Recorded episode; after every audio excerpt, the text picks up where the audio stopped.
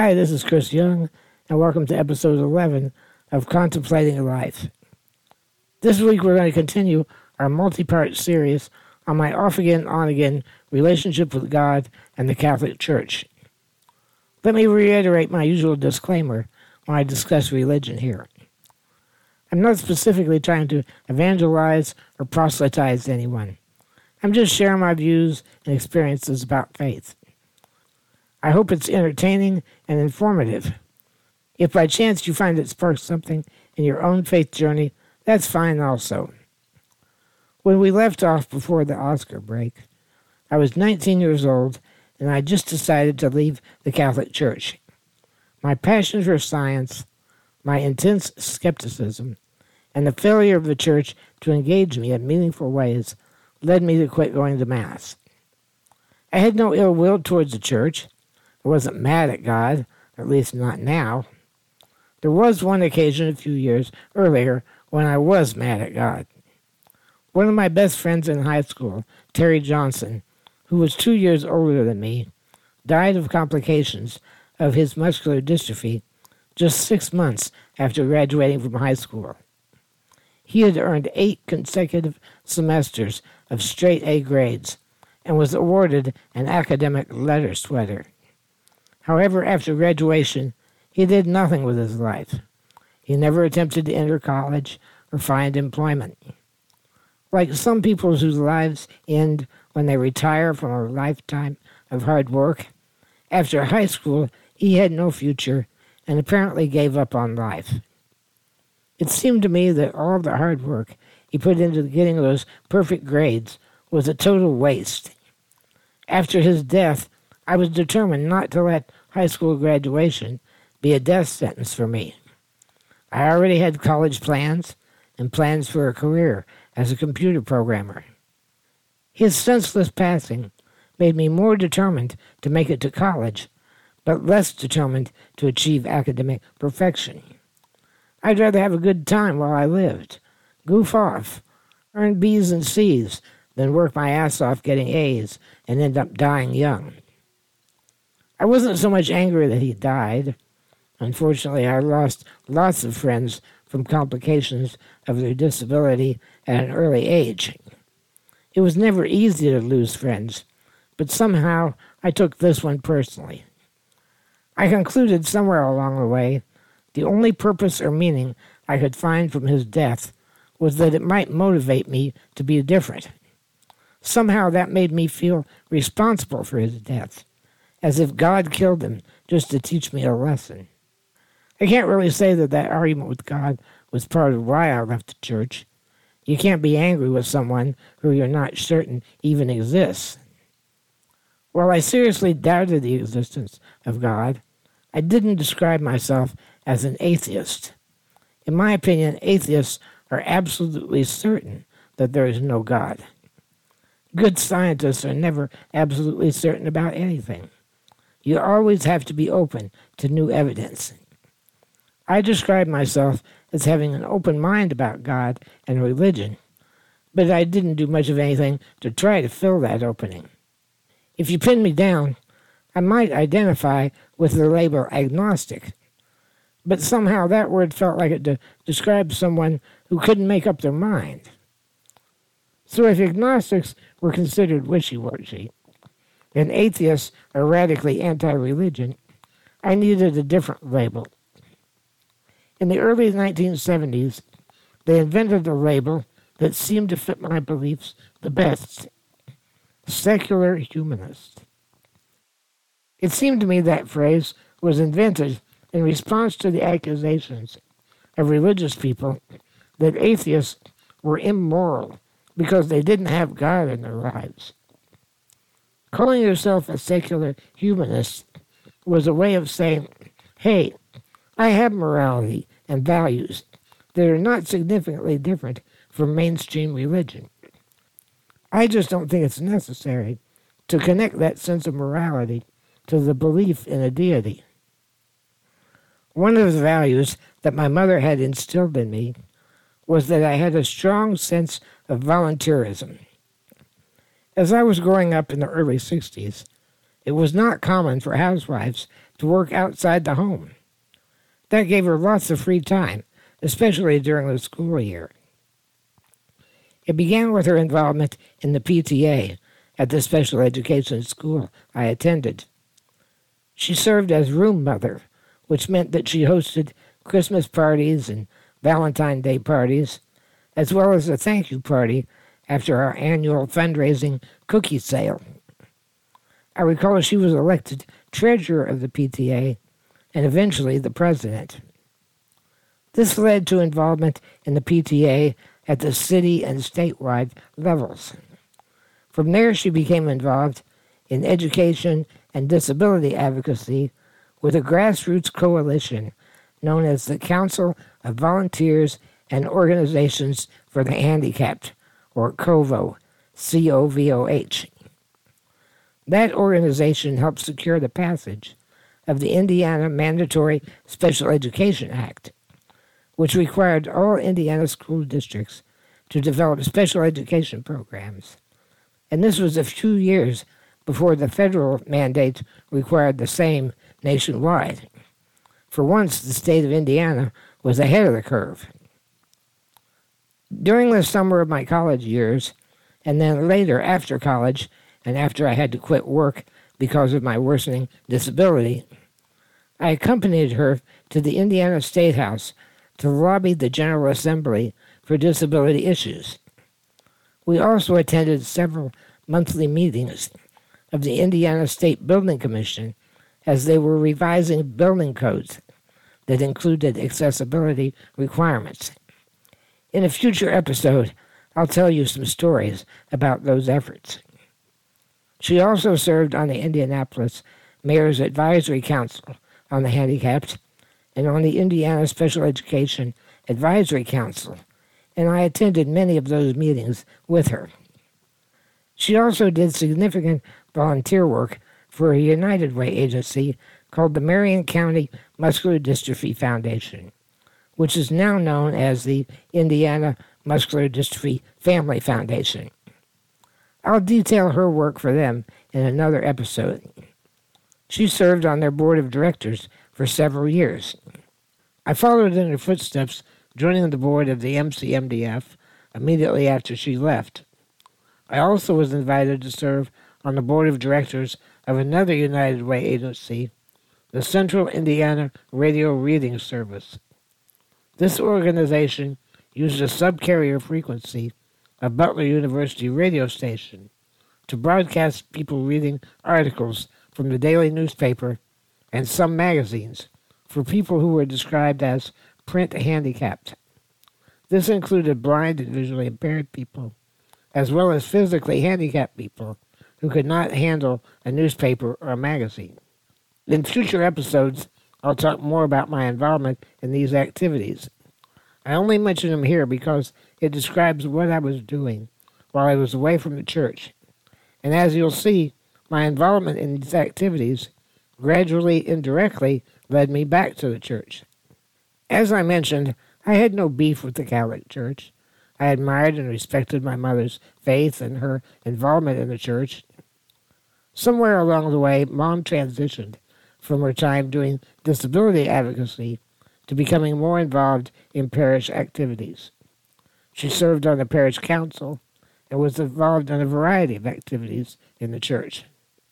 Along the way, she heard about a software package developed by a priest and one of his parishioners called Parish Data System, or PDS. It was a database that would keep track of your membership. It not only kept track of names, addresses, phone numbers of families and members of the family, it also allowed you to record sacramental records such as if your kids had received First Communion or confirmation.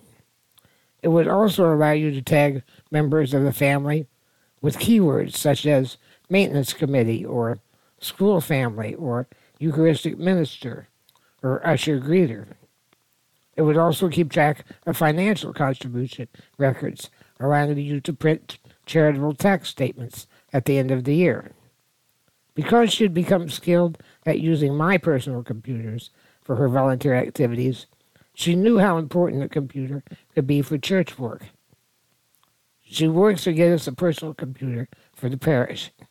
And I was happy to volunteer to get the program up and running and to advise them on how best to use it.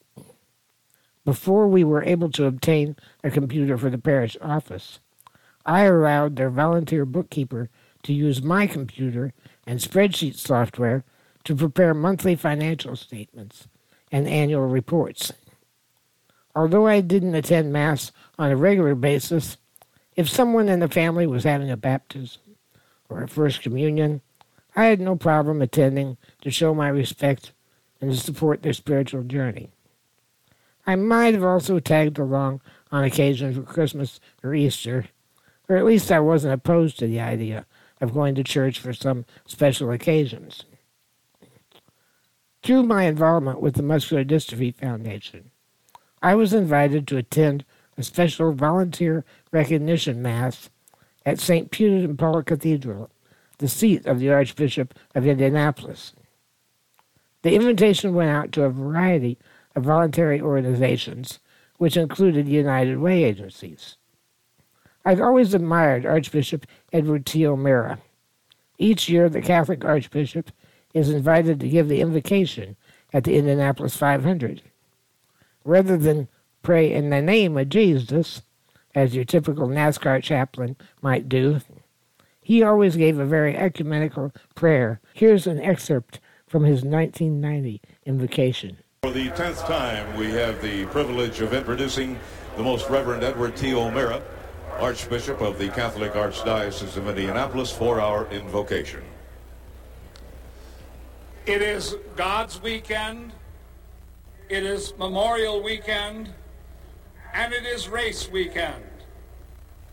As conscience guides us, each in our own way offers homage of mind and heart to the supreme being of the universe, to the Lord of all that telescope Hubble will bring into our view. This day, may God be thanked and praised. The cathedral had just completed a major renovation, and my dad had worked on part of it. He, he refinished huge bronze doors at the front of the building. The opportunity to hear the Archbishop speak on the topic such as volunteerism, and to see my dad's handiwork, it seemed like it was a reasonable excuse to go to Mass on a weekday afternoon. I also got to visit the Blessed Sacrament Chapel attached to the cathedral, which is the location of my parents' wedding. The renovations of the building did not do much in the way of accessibility. I had to go up and down a very steep ramp that definitely was not according to disability access standards, but at least it worked. The Archbishop had just returned from a meeting of the U.S. Conference of Catholic Bishops, in which they ratified a document expressing the immorality of the nuclear arms race. While the Church agrees that there are instances where going to war can be justified when all else fails, this document declared that nuclear war, which indiscriminately kills innocent civilians and threatens the entire human race to possible extinction, could not be justified under any circumstances. In his homily, he was quite enthusiastic about this new teaching document and was looking forward to finding ways to have it proclaimed and understood at the parish level. The overall theme of the Mass, however, was volunteerism. As previously stated, that was a word that I strongly identified with, so he was speaking to me and my kind. He talked about the nobility and the necessity to serve our fellow human beings, a message that I completely agreed with. Everything he was saying about war and about volunteerism resonated strongly with me. He was a very likable, intelligent, and charismatic speaker. Somehow, he tied it all into serving God. Whatsoever you do to even the least of my brethren, you do unto me, according to the parable in Matthew's Gospel. When we returned home, Mom asked me what I thought of the experience. I told her how much I enjoyed it and how the Archbishop's message resonated with me. He seemed enthusiastic about the Church's statement against nuclear war, and naturally I appreciated his recognition of volunteers like the two of us. I don't particularly agree that has anything to do with God, but I thought he was still a pretty cool guy. Do you think he is stupid? My mom asked. Well, of course not. On the contrary, he seemed like a very intelligent man. Well, then, if he's so right about the immorality of nuclear war, and he's so right about the importance of voluntarism, what makes you think he's so wrong about everything he said about God? That was a good question. I didn't have a good answer for it. When I was attending Mass on a regular basis, St. Gabriel Church was a bit cold and unfriendly. There were cliques of people who volunteered for the church and who were friendly with one another. But overall, people came to Mass, fulfilled their obligation, left, and that was it. All of that began to change when the parish council decided they needed to do something to spark more involvement. They kick-started a program called Christ Renews His Parish. It was abbreviated CRHP, but people pronounced it CHIRP, as if the H and the R were reversed. A group of parishioners, consisting mostly of parish council members, including my mother, spent a weekend at a religious retreat presented by a parish in Fort Wayne, Indiana. Men and women attended the retreat separately. The program was not presented by professionals, but rather by ordinary Catholic parishioners who had been through the process themselves. Over the two day experience, the team presented a program in which they would tell personal stories or give what they called witness talks about their own faith journey and what God had done for them. While giving testimony is quite common in Protestant denominations, Catholics are not typically accustomed to talking about their personal stories or their personal relationship with God. So this was a new experience for them. Once our parishioners had been through the process at the parish in Fort Wayne, they came home and spent six months in formation to present the same program to a group of our people. The process would then repeat every six months. Each group of people who attended the program would then form a team to present it to the next group six months later. My mother had been heavily involved in the parish prior to this process, but after returning from the retreat, her involvement, dedication, and enjoyment of church activities multiplied significantly. Although our disability advocacy work had been waning for some time, now all of her volunteer efforts were dedicated to the parish. Prior to attending church, it seemed like she was friendly and collegial with the people she worked with at church. After church, she developed really strong bonds of friendship. It was a much different experience. The most significant new relationship that came out of her involvement with the parish council and her subsequent involvement in CHIRP was her friendship with Judy Chapman. Judy also later became a significant person in my life, as you'll learn in future episodes. Judy's husband, Paul, was not Catholic, but together they attended a year long program at St. Gabriel called RCIA. That acronym stands for Rite of Christian Initiation for Adults. That's R I T E, right.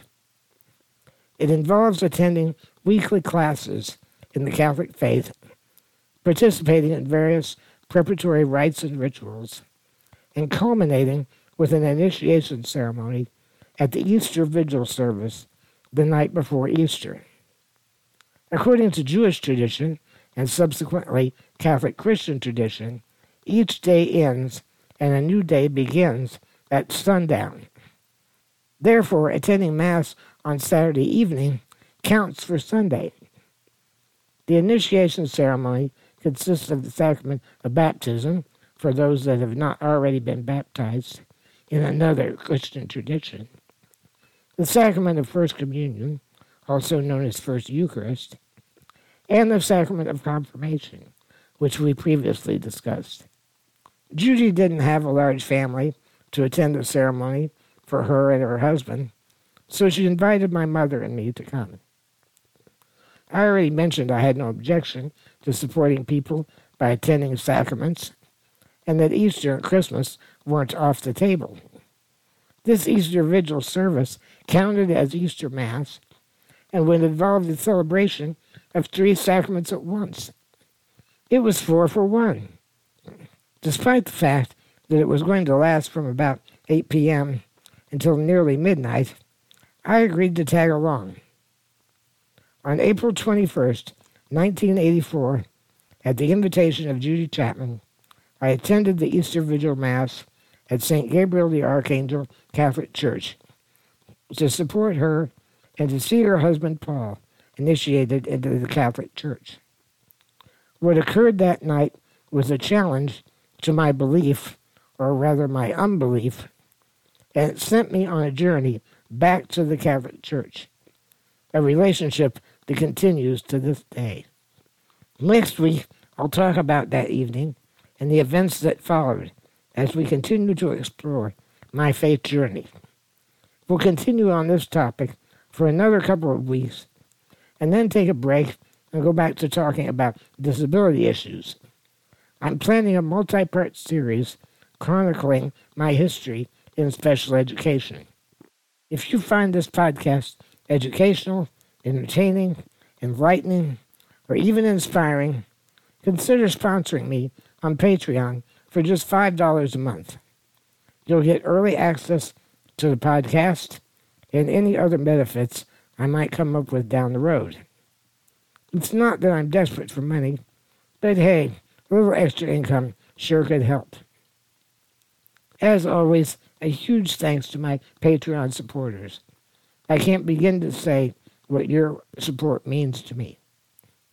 Even if you can't provide financial support, please, please, please, please, please, please, please post links and share the podcast on social media so I can grow my audience. We'll see you next week as we continue contemplating a life. Until then, fly safe.